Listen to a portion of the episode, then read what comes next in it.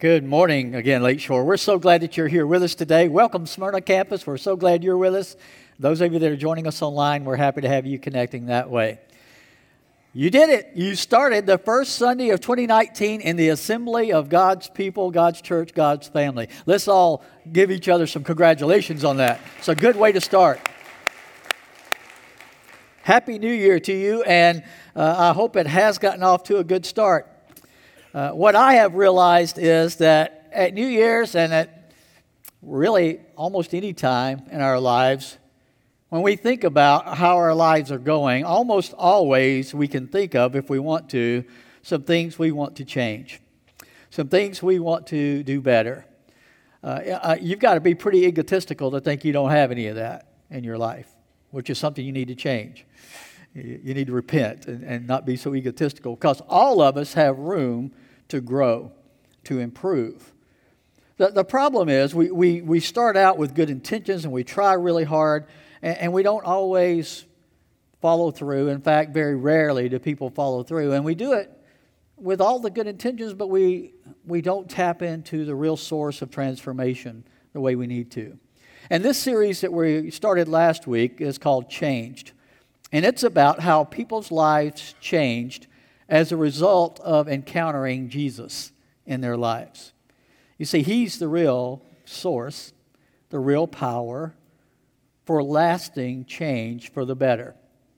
Your relationship with Jesus. I'm not talking about following the rules legalistically. I'm talking about walking daily with Jesus is what transforms our lives. And so we're going to look at different ones. Last week we looked at Nicodemus and, and how he changed from rules to a relationship in his life. And today we're looking at someone we know mostly as the Apostle Paul, but before that he was known as Saul. And Saul transformed from antagonist to evangelist. And we're going to go through the process that happened with his life that changed him, that transformed him. Before we do, I wanted to share, I, I Googled a bunch of uh, resolution lists for, for this year.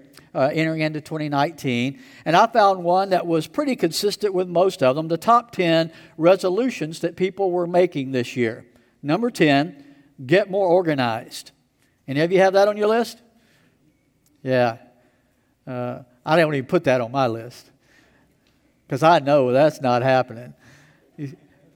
I, I, don't even care if it happens or not. I, I, I, function in chaos the best. That's the way I function. So that wasn't one for me.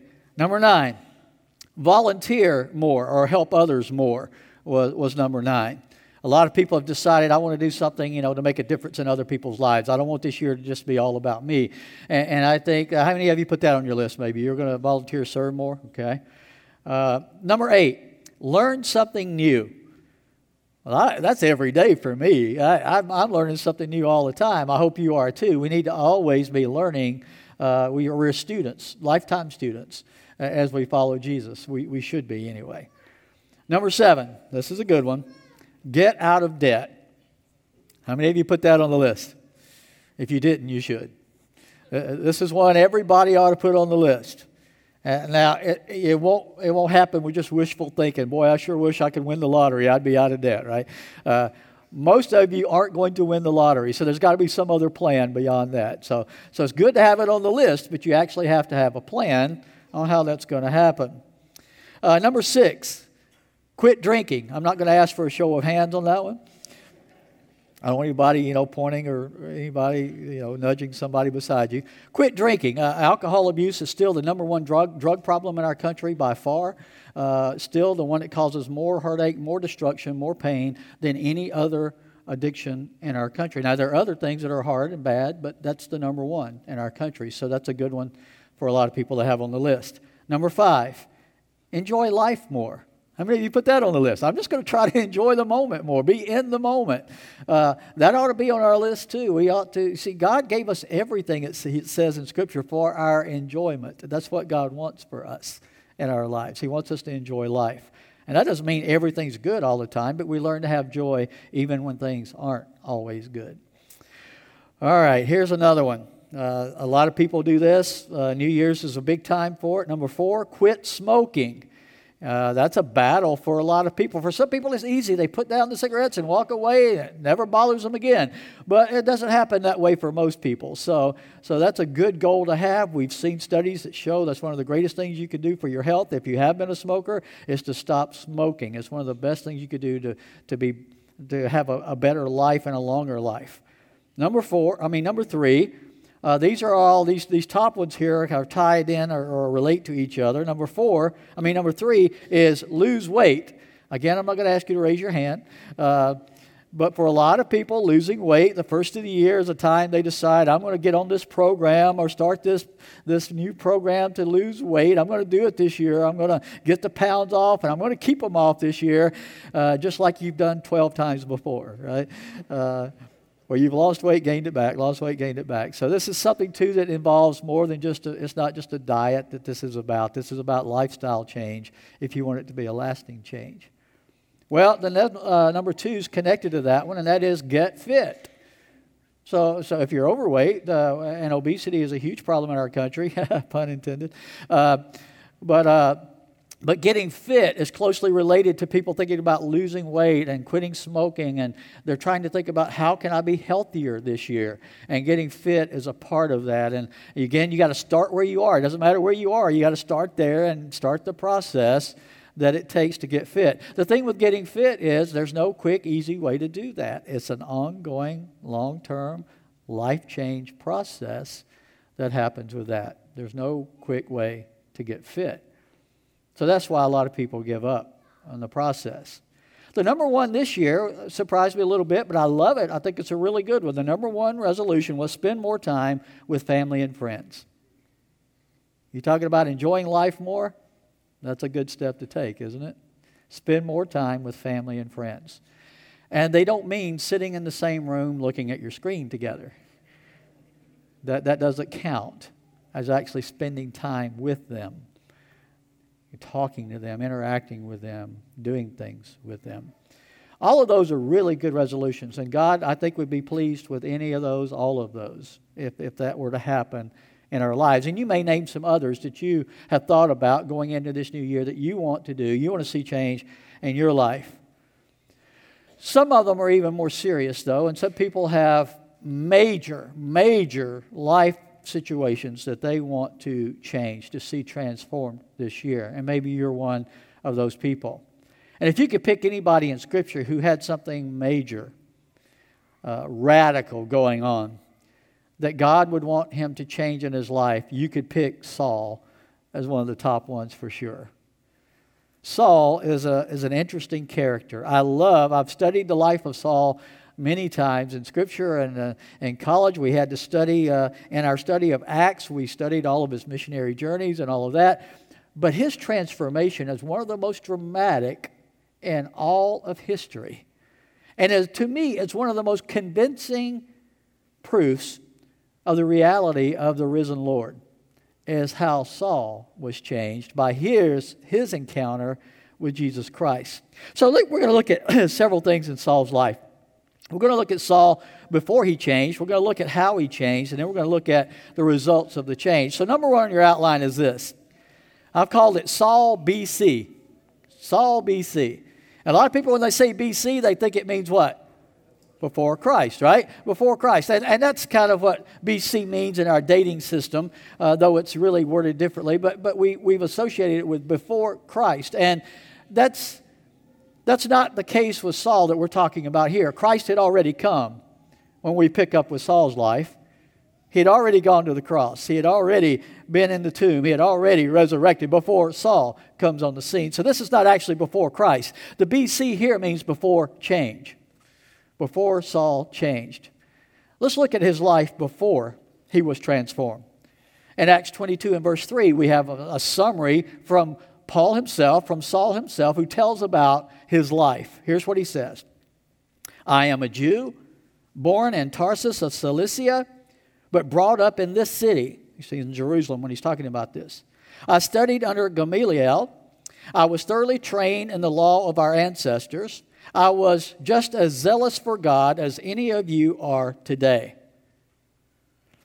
Now, he's defending himself. He's being questioned uh, because of his preaching of the gospel at this time. This is after changes occurred, but, but he's telling us his history. He wants the people he's talking to to know I was where a lot of you are. I, I was that person. In fact, maybe more so than almost anybody in the audience that he was talking to. I was that person. Uh, I love what he says. I was born in Tarsus, so he's got uh, that, that place of birth. But he says, well, I was brought up, though, and I studied under one of the greatest teachers of their day. We have records of this teacher outside of Scripture as one of the most noted teachers of that day, of, of the Jewish teachings, of the Jewish law. He was one of the most respected of that day. In other words, he had one of the best educations any Jewish young man could have ever hoped to have growing up. He had that advantage. A lot of people grow up without that advantage, and, and sometimes we use that as an excuse for not accomplishing or achieving what, what God wants us to do with our lives. But, but Paul didn't have that excuse. He had one of the best educations you could possibly get along the way. Now, he's saying that for two reasons. One is he wants them to know, I know the law as well as any of you in this room. I know what God's law says, I know it inside and out. And he also wants them to know I am a very well educated person. Remember last week we talked about how they ridiculed Nicodemus as if you follow Jesus, you must not be very intelligent, you must not be very smart. You see, Saul understands that's how some people are trying to attack Christianity. So he says, I want you to know, you can't use that one on me. I have one of the best educations that anybody in our country could possibly have. So he's laying that foundation, laying that groundwork. You can't say, I, I've just been duped into believing something because I'm not very smart. Okay? And then he says, though I was thoroughly trained in the law, I was just as zealous for God as any of you are today. That word zealous is, uh, is today used more in a positive way than it was then. Uh, we say be zealous for everything that's good, and that's good. That's a, that's a, good way to use the word. Be excited, be committed, be, be, uh, be willing to, to do what it takes to promote that, those good things. being zealous for good is a good thing. But we, uh, and in their culture, they had a word that comes from the root for the word zealot, the word uh, zeal, and it's the word zealot. And remember, one of Jesus' 12 that he handpicked as his disciples was Simon the what? Zealot. He was one of the original 12. Zealots, though, were not known for just being excited in a positive way for good things. Zealots were radical militants in that day. Uh, it wasn't just zeal of excitement, it was passion at such a level that you will do anything, even breaking the law, for what you believe in what you believe the cause, if the cause is justified in your eyes. You would go to whatever extreme it takes. Uh, we might use the words today religious fanatic. That would be kind of comparable to zealot. Or we might say, like with Islam, we use the term radical Islam, right, to talk about those who will, who will go kill other people in the name of their religion. That's what this word zealot meant which gives us a good insight into just how powerful God's ability to transform people really is. Jesus handpicked a zealot to come and be one of his disciples. Yet he didn't promote criminal activity in following Jesus. And, and Saul is saying, I was just as radically committed to God's law and I had a great education and knowledge of it, and I was willing to do anything to defend it. When he says I was zealous for God, that's what he means. I was willing to do anything I thought supported the cause that I believed in, even if it hurt other people in the process. I was more than willing to do it. You got to understand where Saul was in his life. Our first introduction of Saul in Scripture is at the stoning of the first Christian martyr, Stephen. In Acts 7, verse 58, speaking of Stephen, he had been on trial, and it says they dragged him out of the city and began to stone him. Meanwhile, the witnesses laid their coats at the feet of a young man named who?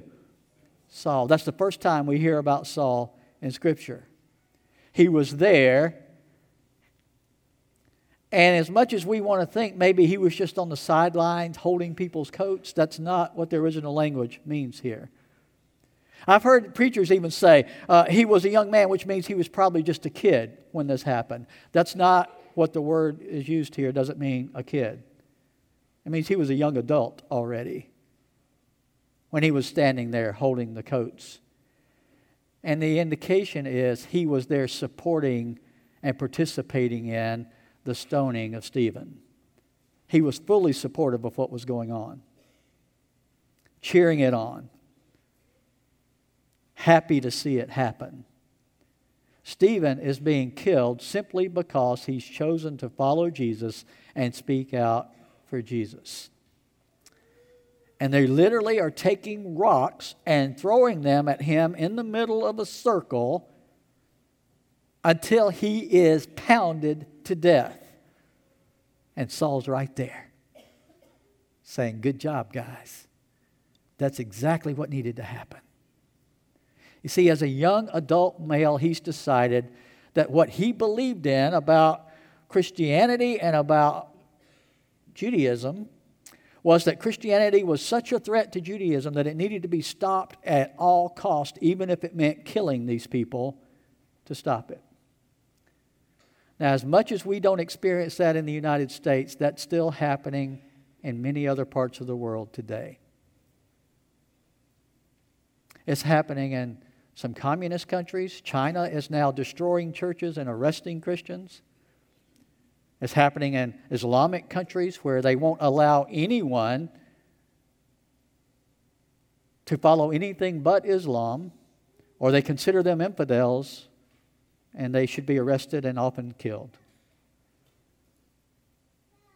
And that's where Saul was in his thinking.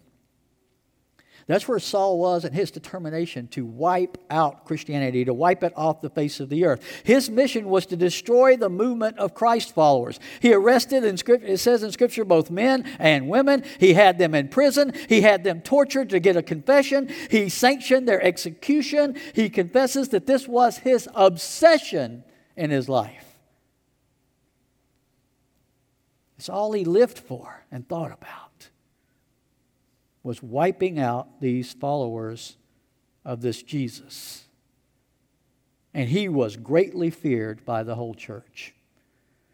You say the name of Saul in any setting where Christians were there, and it brought terror to them to hear the name of Saul. That's where Saul was, BC, before any change occurred in his life. So if there's anybody here that feel, feels like you're far from Christ, maybe there's too much distance between and separation between, or you've got a son or a daughter that you feel like has gone way off so far from God that they can't come back, or you've got a friend or a coworker or a boss that you think that guy can never change, pay attention to this story.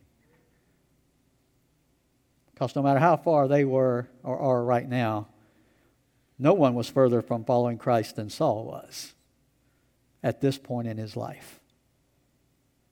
And yet he was radically transformed by his encounter with Jesus. That's the second thing I want us to see here is Saul's change. We saw in BC before the change, but let's see the change itself. It's recorded in Acts 9 as well as Acts 22. Let's look at Acts 9, beginning with verse 1. It's the uh, actual account of his change for the first time. It says, Meanwhile, Saul was still breathing out murderous threats against the Lord's disciples. He went to the high priest and asked, for him, asked him for letters to the synagogues in Damascus, so that if he found any there who belonged to the way, whether men or women, he might take them as prisoners to Jerusalem. So he's got a plan. He's heard that there are Christ followers in the city of Damascus. So he went to the high priest. He didn't have the authority to do this on his own. He had to get it from the high priest. He got orders from the high priest, papers that allowed him to go into the city and make arrest of anybody he deemed uh, needing to be arrested. And so he's got official sanction now to go to that city and make these arrests. His intent was anybody that claimed to be following Jesus, anybody associated with Jesus, he would, he would find them, hunt them down, and arrest them and take them as prisoners back to Jerusalem. It says in verse 3 As he neared Damascus on his journey, suddenly a light from heaven flashed around him. He fell to the ground and heard a voice say to him, Saul, Saul, why do you persecute me? Who are you, Lord? Saul asked. I'm Jesus, whom you are persecuting, he replied. Now get up and go into the city, and you will be told what you must do. Can you imagine what's going through Saul's mind at that point? You see, in Saul's mind, where was Jesus? Dead. In the grave. Or maybe the disciples stole his body or whatever, but, but he's dead for sure. I, he probably was very well aware, maybe even an eyewitness to the crucifixion itself. He knew this guy had been killed. And yet he hears this voice, he sees this light, he's struck blind, and, and he's hearing the voice of someone saying, I'm Jesus, the one you've been persecuting. Now, he didn't think he was persecuting Jesus. That wasn't in his mind. Who did he think he was persecuting? People who were deluded into believing in Jesus. But Jesus says, No, you're persecuting me when you do what you're doing. And he had to be thinking, Is it even remotely possible that this guy really did rise from the dead? You see, that's what his followers had been saying. That's what, that's what they had been being arrested for and being executed for was saying that Jesus was alive and that he's Lord and that he's the Messiah. That's, that's what the whole uproar was all about. And now he comes face to face with the possibility could it be true that Jesus did rise from the dead, that he's alive, that he's Lord and Messiah?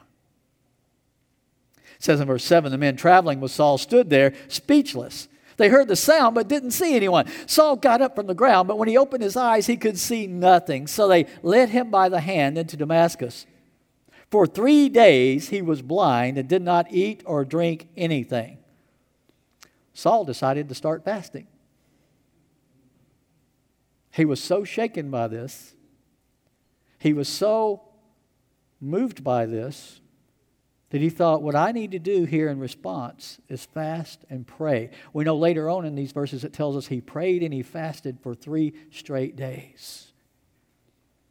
Didn't eat or drink anything for three days.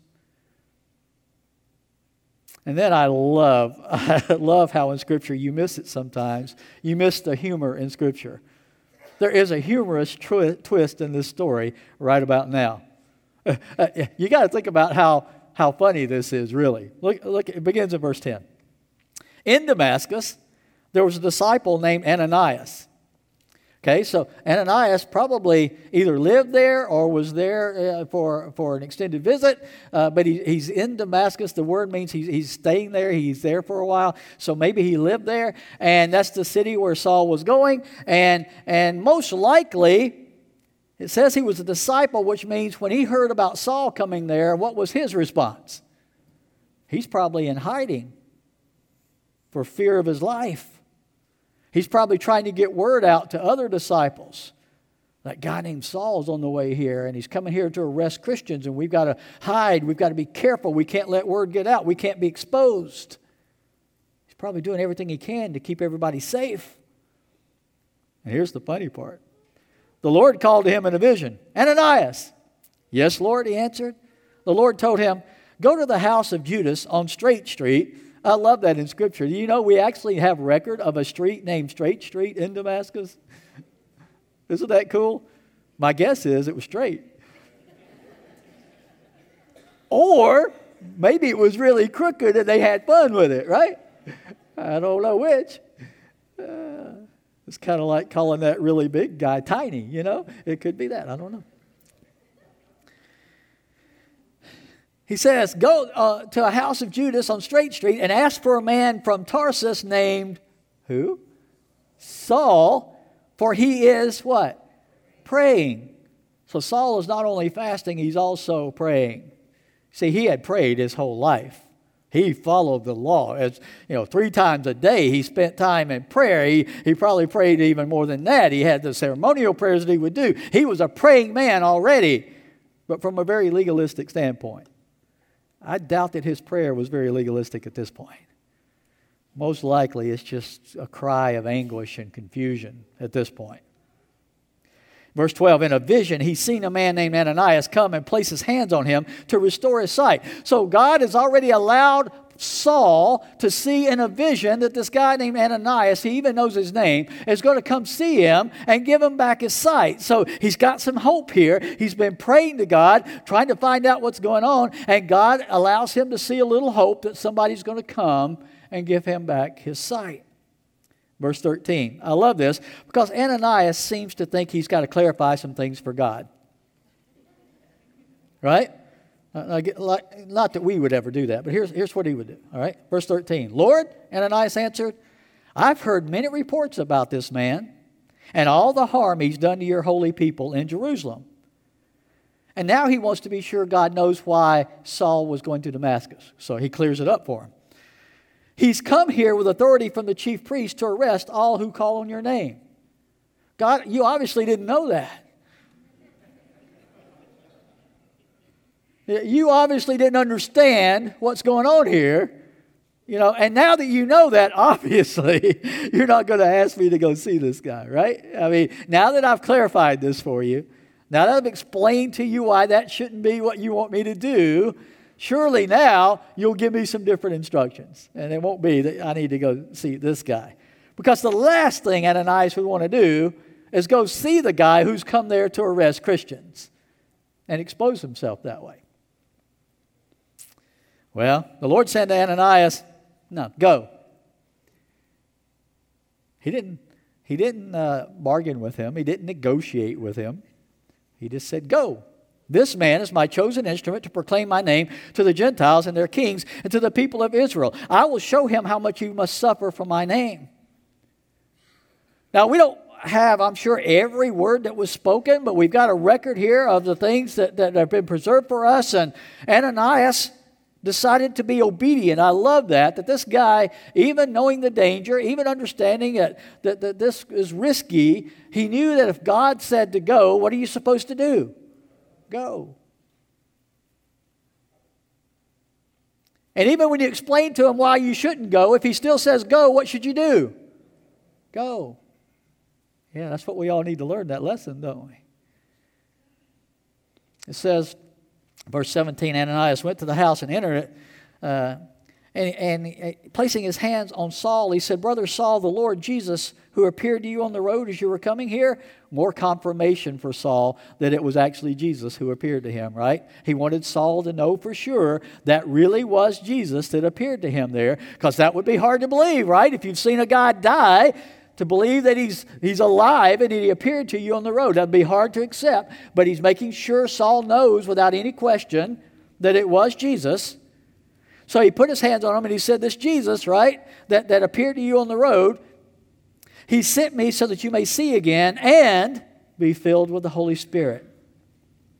Then it says, immediately something like scales fell from Saul's eyes and he could see again. He got up and was what? Baptized. After taking some food, he regained his strength. So here he was. He had spent three days fasting and praying. Then somebody comes to him and says, Jesus sent me here. And he gives him back his sight in the name of Jesus. And, and he, he gets up and he's commanded to be baptized. And he's get, he gets baptized. Friends, this is one of the most radical transformations you could ever, ever see or hear about. You see, it's not easy to humble ourselves and admit our mistakes, is it? It's not easy to admit. What I was giving my whole life to was wrong. What I believed and what I was practicing and what I was doing, all of it was wrong. It takes a lot of humility to come to that place, doesn't it? It reminds me of a lady and her friend. They went to visit another friend out of town, about 40 miles away. They drove and went in and had a good visit with their other friend, and they came back out only to find that they had locked the keys in the car. They thought, oh no, what are we going to do? They thought, well, we could break the window, you know, we could try to force a hanger through and try to get it unlocked, but it might mess up the window. Uh, the wife knew, oh, goodness, my, my husband's got another set of keys. As hard as it is for me, I'm going to have to call him and ask him to come unlock the car. That'll be the best solution. So she called her husband, who was in an important meeting at work, and he said, Oh, okay, I'm, I'm sorry that happened to you. I'll, I'll come on over and bring the other set of keys and unlock the car for you. About 15 minutes after they'd been waiting for him to get there, her friend noticed and checked, and the back door was unlocked. She said to her friend, Your husband is already on the way. What are you going to do? She says, I'll do what any red blooded American wife will do. She opened that door that was unlocked. She locked it, slammed it shut, left the keys in the car.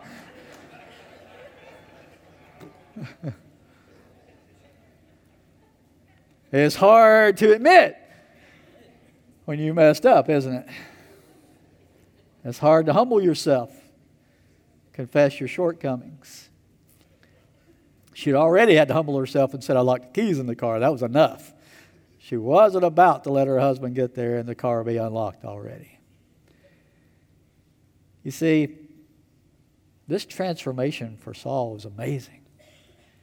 And Saul's recounting of his transformation in Acts 22, he recounts this, and he says in verse 16 that after he got his sight back, Ananias said to him, And now, what are you waiting for? Get up, be baptized, and wash your sins away, calling on his name. He's had light flashed in front of him that was so bright it blinded him. He's had, he's had to be led into the city by somebody else. He's had to be told that this was a miraculous appearance of the risen Lord already. He spent three days fasting and praying. And what does Ananias still say he needs to do? Arise and get baptized. For the purpose of washing his sins away. I'm convinced that one of the reasons God connects baptism with salvation is because you've got to humble yourself completely to allow yourself to be baptized into Christ. You got to get your pride out of the way. You got to let go of all your arguments and reasons. See, Saul could have said, I don't think I need to get baptized. I've been praying and fasting already. Right? I said the prayer. I already am sorry for what I did wrong. Why do I need to get baptized? He could have argued about it like a lot of people do in churches today, couldn't he? But instead of arguing about it, what did he do? He just humbled himself and did it because he was commanded to do it. And he knew the command was coming from the Lord. There are a lot of people in our sitting in churches today who still haven't been baptized. And there's only really one reason not to do it that is, not to humble yourself enough to be willing to be obedient. But humility is the key to being transformed. You see, nothing will change until you confess that you need change. And nothing can be changed by Jesus until you surrender to the fact that you need Him to change you. See, I'm convinced that's why God commanded baptism for the forgiveness of our sins. Because you can't be baptized properly without confessing, I need what only Jesus can do for me.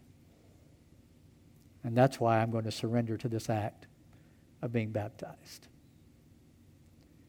You see, Paul, Saul went from being proud to being humble. He went from being confident in himself to being confused. He went from giving orders to taking orders. He went from being whole to being afflicted, from being a leader to being a follower, from being a merciless judge of others to admitting his own sinfulness and need for a Savior. That's radical transformation. But that's exactly what God specializes in radical transformation. And that's what He wants to do for you. So let's pick up number three here in closing with Saul AC. I'm not talking about ACDC here. This is different. All right. AC is after change.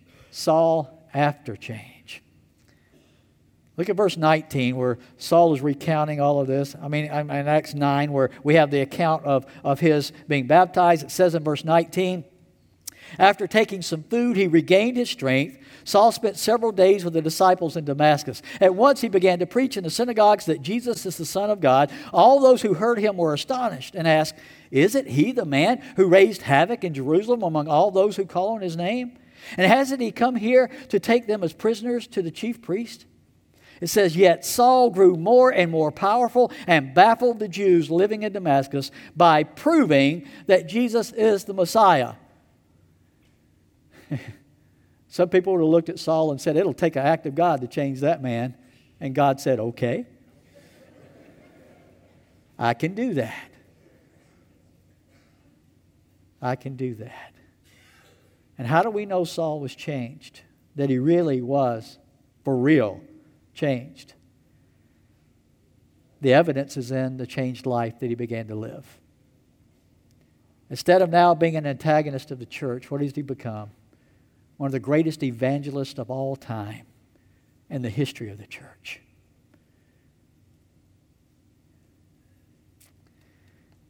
And I would love to be able to say, and that's the end of the story. That's it. But that's not it.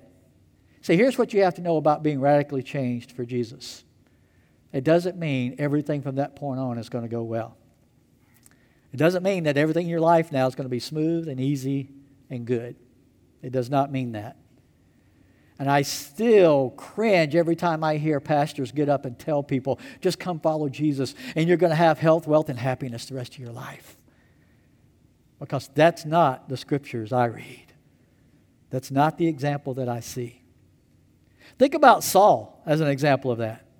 It didn't all go well with him, Yes, he grew in power. Yes, he was a great evangelist. Yes, he was changing lives. But, but from the very beginning, even the Christians were still afraid of him.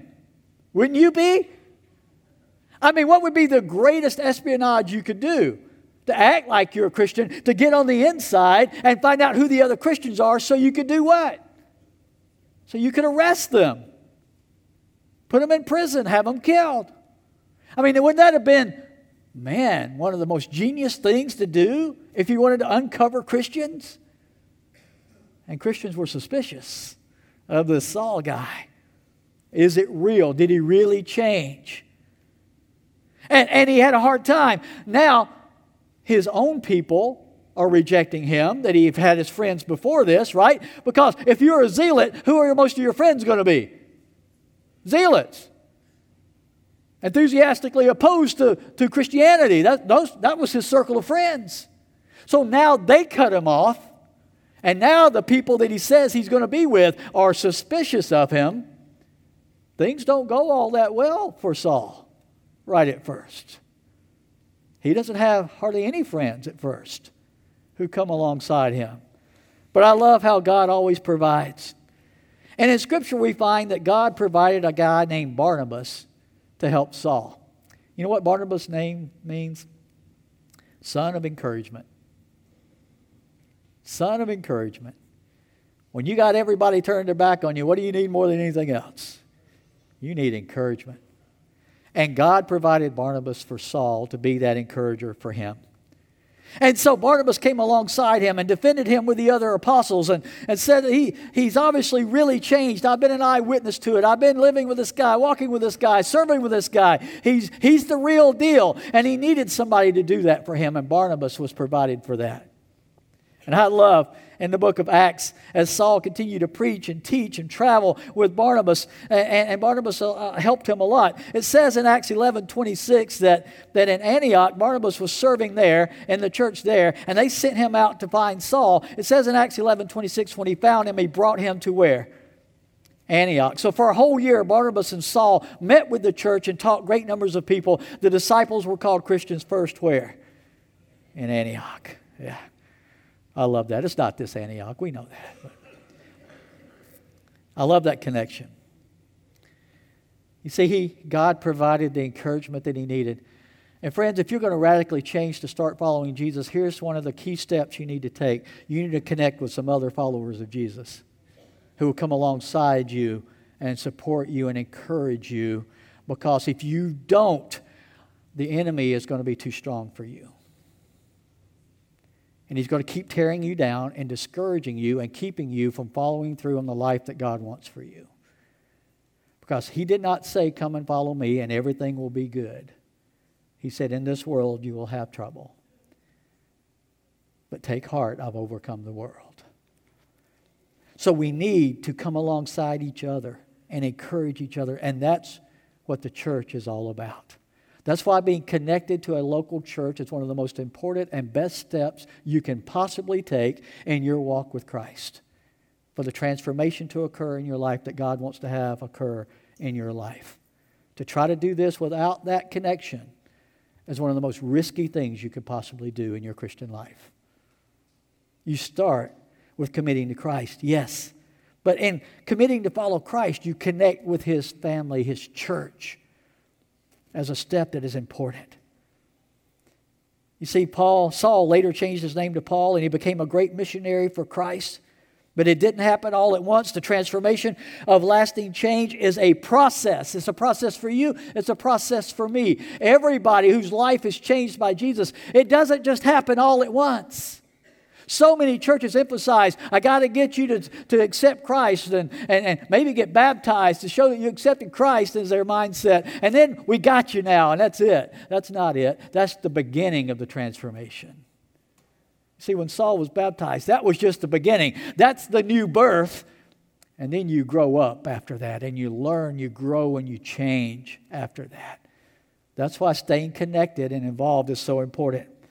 In the New Testament, in the book of Acts, chapter 2, we find the first people who came to Christ. Peter preached that sermon, remember? They asked what they needed to do. He said, Repent and be baptized, every one of you, in the name of Jesus for the forgiveness of your sins. It says 3,000 of them were baptized that day. They, they started that new life, but, but what happened after that? In Acts 2 and verse 42, it tells us a summary of what they did. It says, They devoted themselves to the apostles' teaching, to fellowship to breaking of bread and to prayer. If you want your life change, transformation for the good to last, there are no better four things to be committed to than these four things that these first Christians were devoted to. Maybe today you need to make a devotion, a step of devotion to these things. It starts with being devoted to Christ, and then it says they were devoted to the apostles' teaching. That means a study of the Word of God. Become a student of Scripture. If you want your life to change and you want that change to last, you have to consistently be in the Word. It says they were devoted to the apostles' teaching and to fellowship. That fellowship is connecting to the family of God, the church. If you don't take that step of commitment, it's not going to last the way you want it to last. You need to surround yourself with others who are on this journey with you and connect with them on a personal level. That happens through the local church. It says they were devoted to the apostles' teaching, the fellowship, to the breaking of bread. Another reason to be connected to the local church is because the breaking of bread was what the early church did when they came around the Lord's table. It says they met on the first day of the week. Why? Primarily to break bread, to come around the Lord's table. Why is that such a big deal? You know why? Because we all need to be reminded every week of how much God loves us and what He did for us. And that's what we do around this table every Lord's Day. And the more we are reminded of that, the more it sticks during the week when we're fighting all those battles that we have to fight. And it says they were devoted to prayer. They made prayer a primary part of their lives. It wasn't just when things happen and they panic that they would go to God in prayer.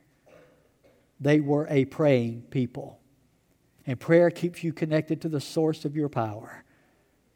You see, your change won't last in your own strength.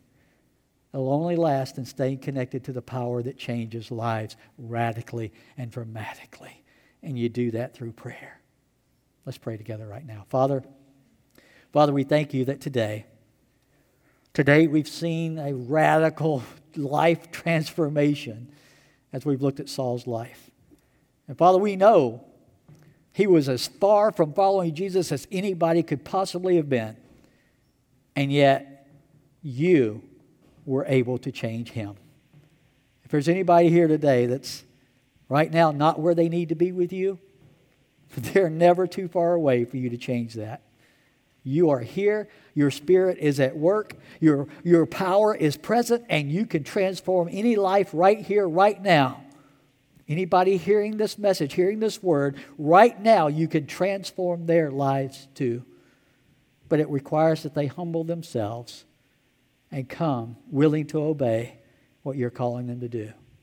Father, we pray if there's anyone who needs to take that step, that this would be the day. In Jesus' name we pray. Amen.